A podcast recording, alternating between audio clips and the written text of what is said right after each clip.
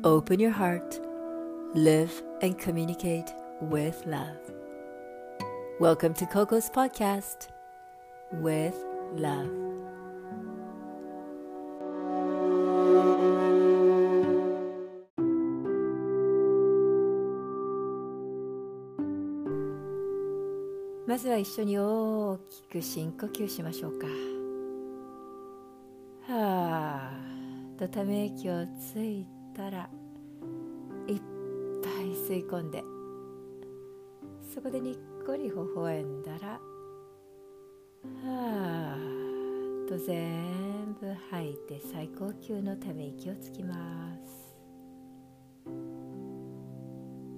さあようこそここのポッドキャスト With Love from ここへ。自分のベストバージョンを生きるってどういうふうにすればいいんだろう。家庭でも社会でも愛や平和を実現するってどうしたらいいんだろう。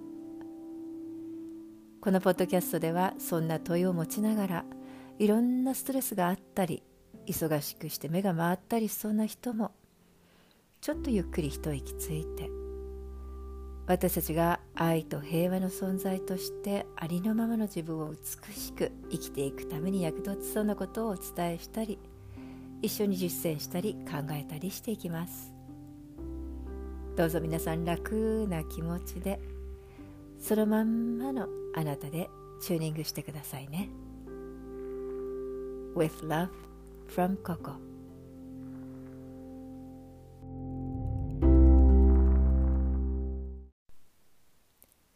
さあ今日はセックスに関してのお悩み相談です。セックスね。本当に美しいけれども厄介なテーマじゃないでしょうか。私ちょっと前からまあ10年ぐらいにもなりますかね。セックスとかパートナーシップの探求をしていてオンラインのクラスをやったりとかオンラインサロンをやったりもしています。すごくこのテーマは本当に面白い。深い。もう一度私たちはみんなで再教育をしていかなきゃいけないと思ってます今回お悩み相談というのかな？お悩み相談というかまあつながってねくださったと言った方が正しいかもしれないですね。あこさんはとっても意識が高い41歳の女性の方ですごくうなずくことが多かったです。皆さんはどんな風に受け止められるかな？ぜひ最後まで聞いてみてよかったらラブライフサロンでもお待ちしてますよ。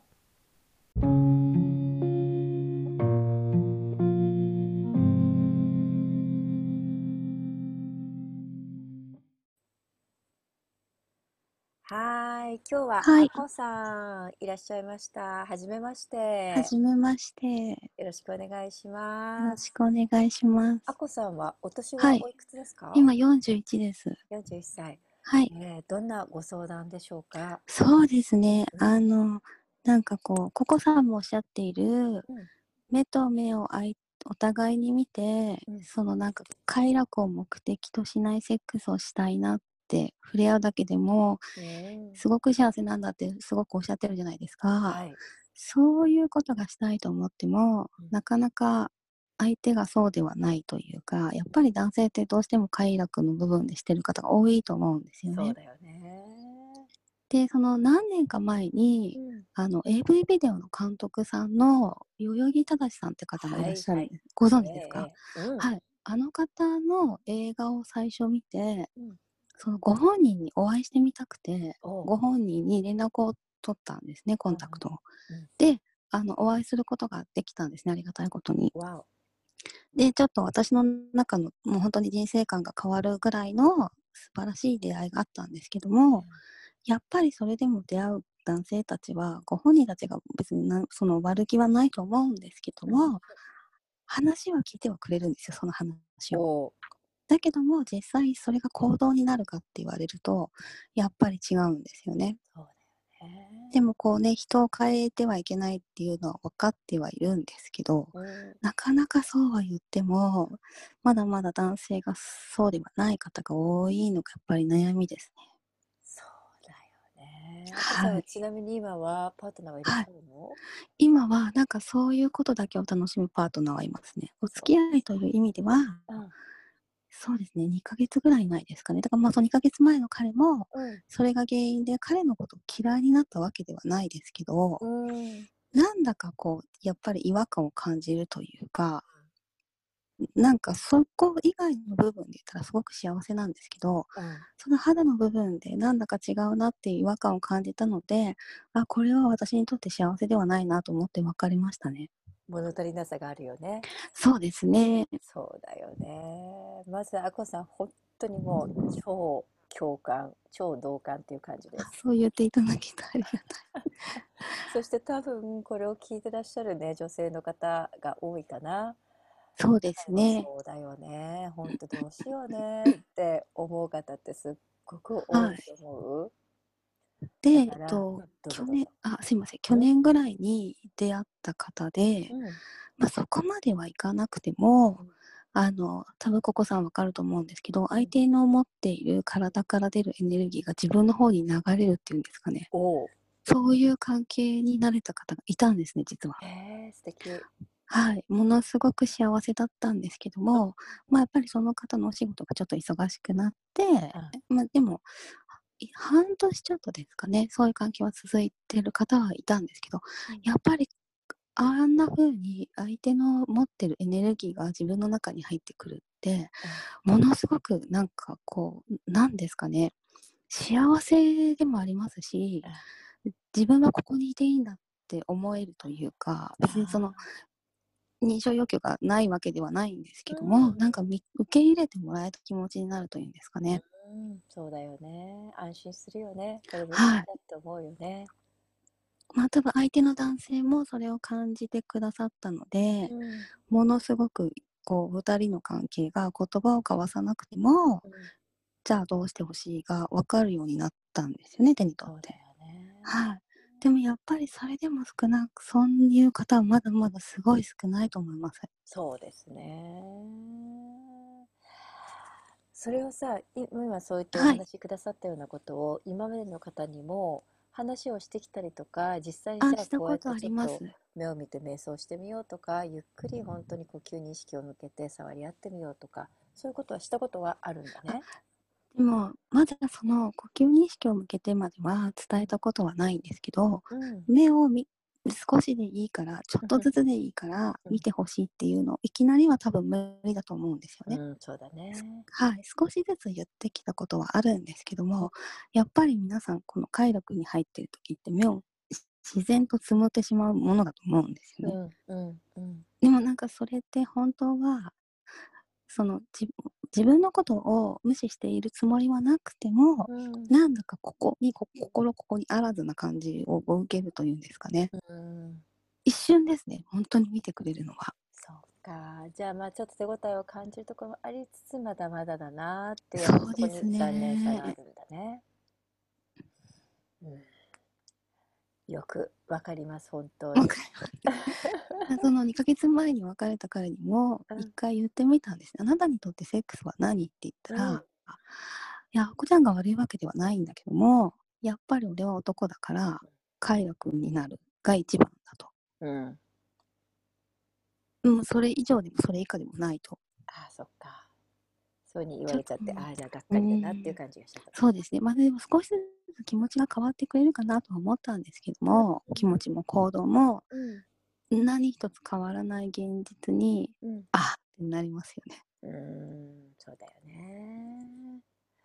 まずさ一つはあこさんがはい一番最初におっしゃっていたけれども、その男性自体が悪いわけではないっていうそうことだよですねね。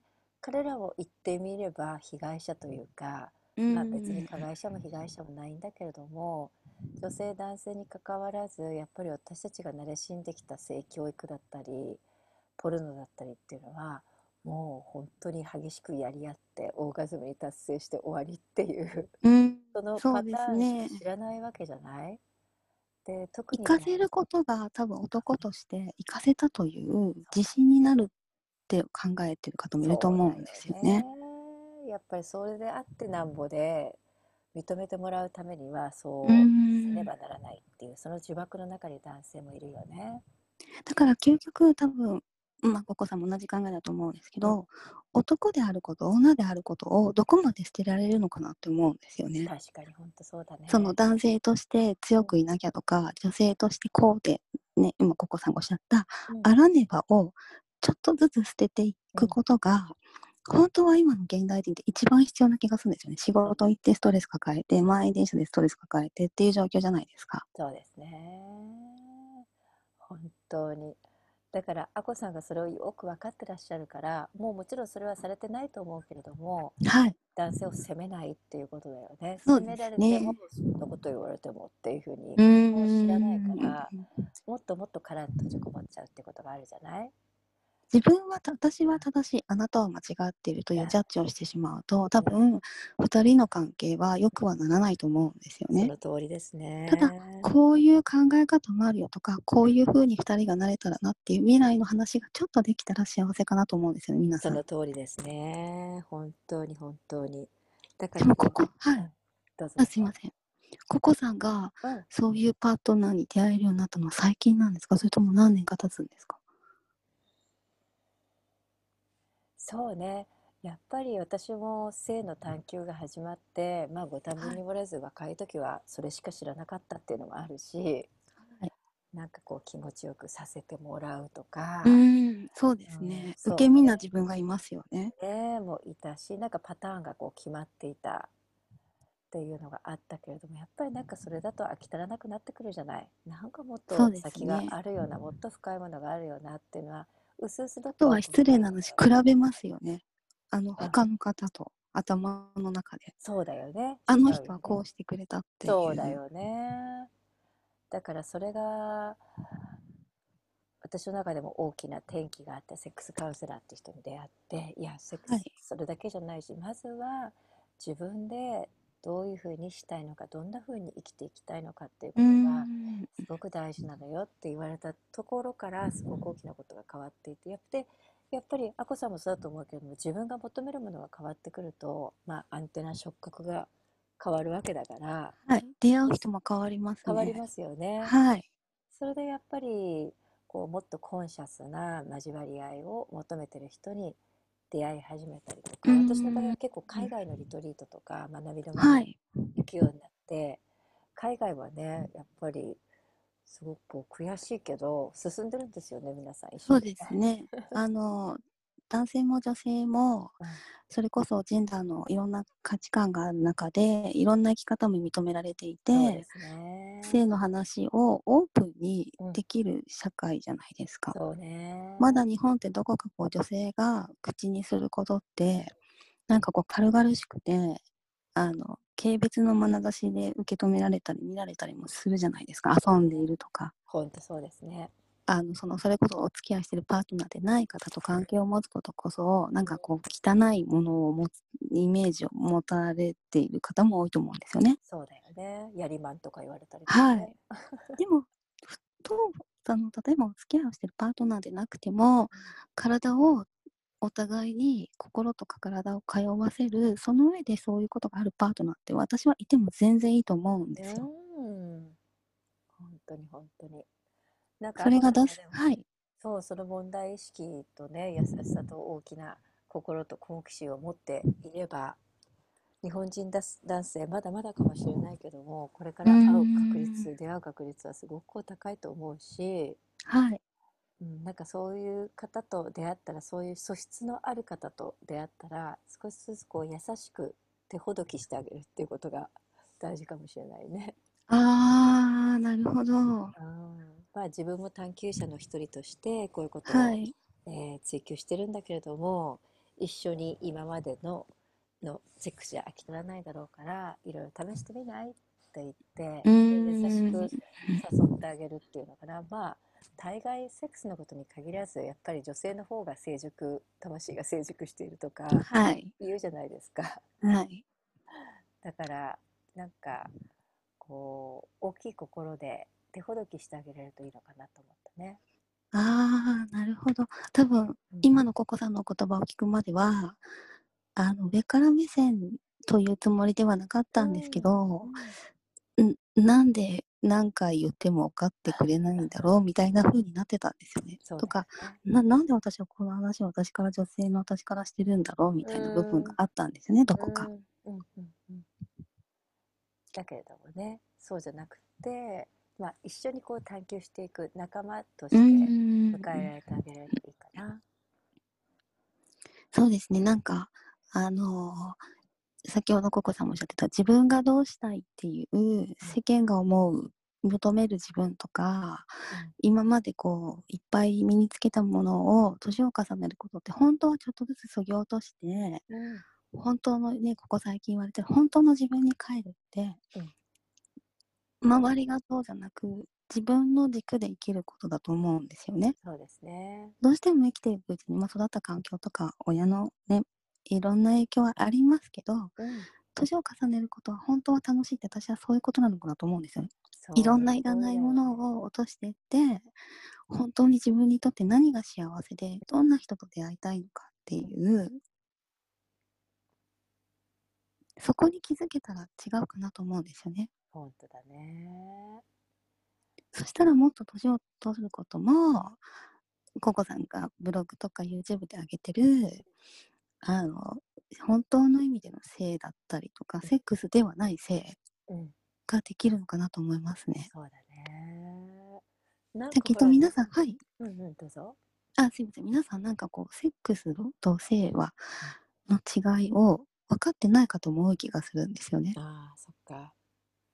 多分ちょっと違うと思うんですよね。私が思うには。確かに確かに。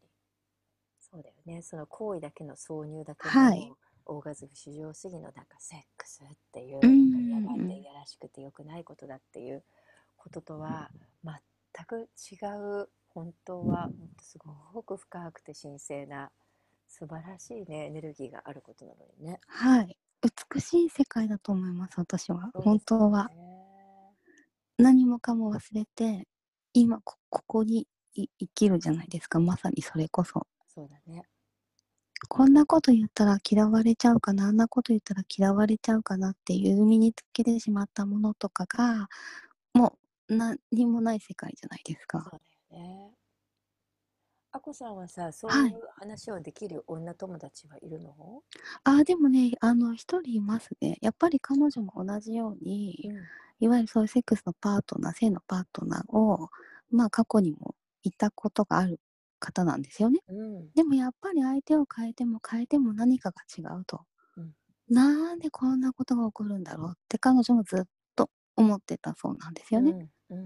で、その私が先ほどお伝え、当初お伝えした監督さんにお会いしたお話をを彼女に伝えて、まあ、監督さん本とかも出されているんですね。出してますでね。はい。で、やっぱり彼もあの呼吸のこととか書いていて、うんうんで、彼女も少しずつその私の気持ちだったり、監督さんとかのそのそういう性に対して共感をしてくれるようになったんですよね。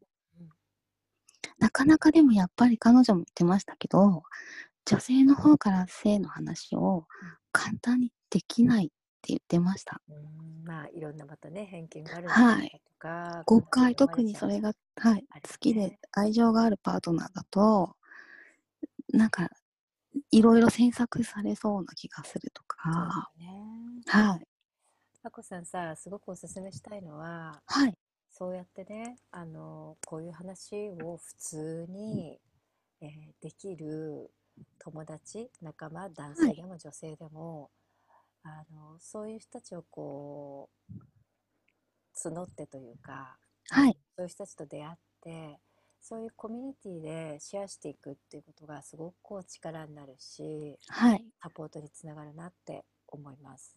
はい、なんかこう一人で話してあの考えてたりとかするとなんか悶々としてしまったりとかまああこさんの場合はそういう心配ないかもしれないけどもいややっぱり私が間違ってるのかなとかうーん、考えておかしいんで分かってくれないとかねそういうふうにどんどんこう萎縮しちゃったりとか小さくなってしまうっていうことも、えーあるよね。はいあと人によっては、その動かない現実に、か変わらない現実に対して、諦めを持つ方もいると思うんですよね。よね。そうもうそう思わない方が楽なのかな。ねこんなに悩むんだったらっていう方も。よね。はい。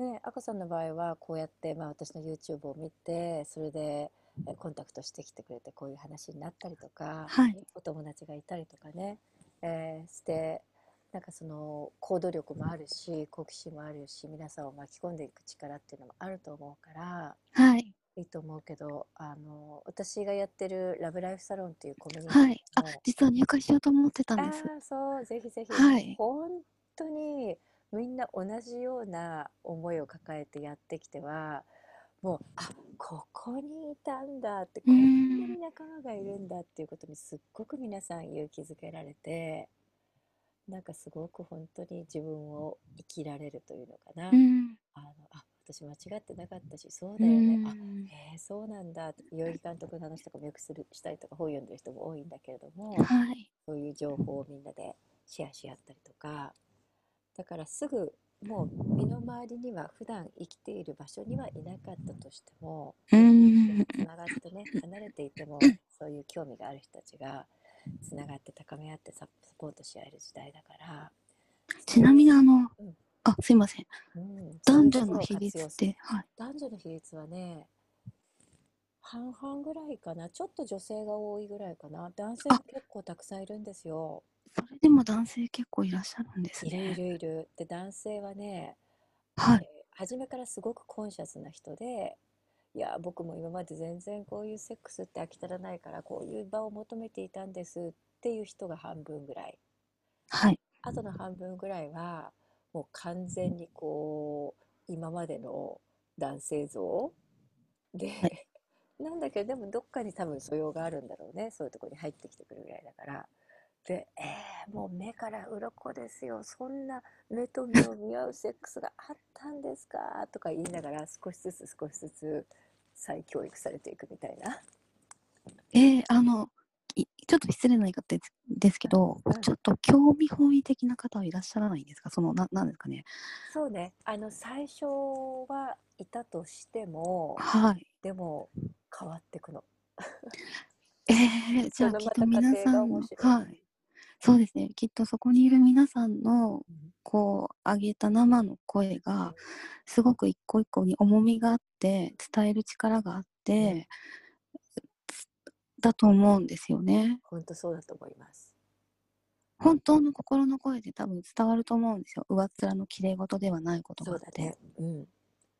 みんなそれぞれのこう旅路があってね、はい。えーまあレベルっていうわけではないけれども、まだ入り口の人もいれば、もう高い山のてっぺんまで来てる人とかいろいろいうる。ーみんながん。サポートし合って、やっぱりこっちの方向だよねっていうのを確かめ合いながら楽しく深く学んでいる、うん、刺激し合ってるコミュニティだから、ぜひなんかみんな。が幸せになっていく感じがしますね。ありますね。すごくありますね。で、分からなかったら分からないし、いや、うもうどうしてもん。なんかこういう時はどうしたらいいんだとかいう、もうあの生々しい相談とかもあるし、みんな本当タブーなく、あの誰が何を言っても批判されないし、うでももちろんん。こう人をね、あのこう蹴落としたりとか、えーっていうことだけはしないっていうことをルールにしてるんだも。うそういうんコミュニティが、まあ、私もやってるしもしかしたらあこさんも自分でそういうことを立ち上げてこの制う度について本ん。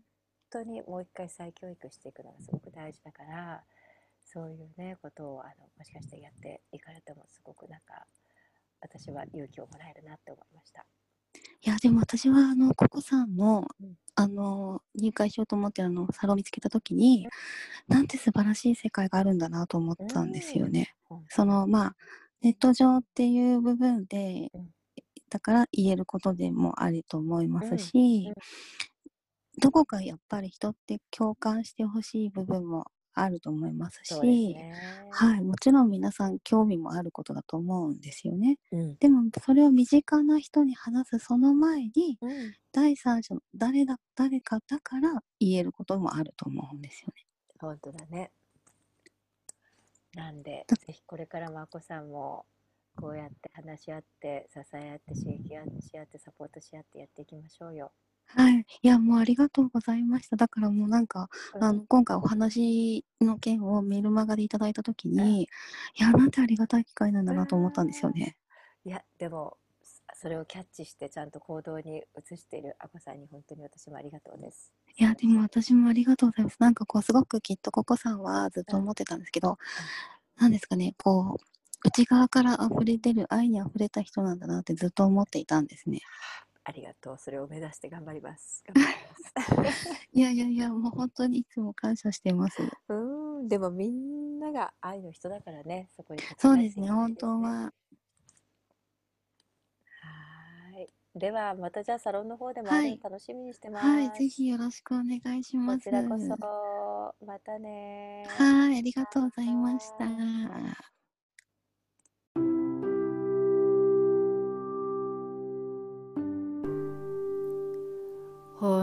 当にセックスとか男女関係パートナーシップの話ってあんまりね、えーまだ日本ではされないんだけれどもこれこそ私たちの命に直結したとっても大事なことだなと思って私は積極的に発信するようにしています。あこさんともお話ししていたラブライフサロン毎週水曜日夜に集まって男性も女性も本当にいろんなセックスやパートナーシップの話タブーなしに深く楽しく追求しています。皆さんもよかったらご参加くださいね。月額2000円なんですけれども毎週水曜日まあ月4回とか5回あってかなりお得だなと思ってますので、えーセックスレスとかなんかいまいちセックスってなんかトラウマがあってとかあんまり楽しめないとかそういう方は特にチェックしてもらえたらと思ってます。では。またね With love from Coco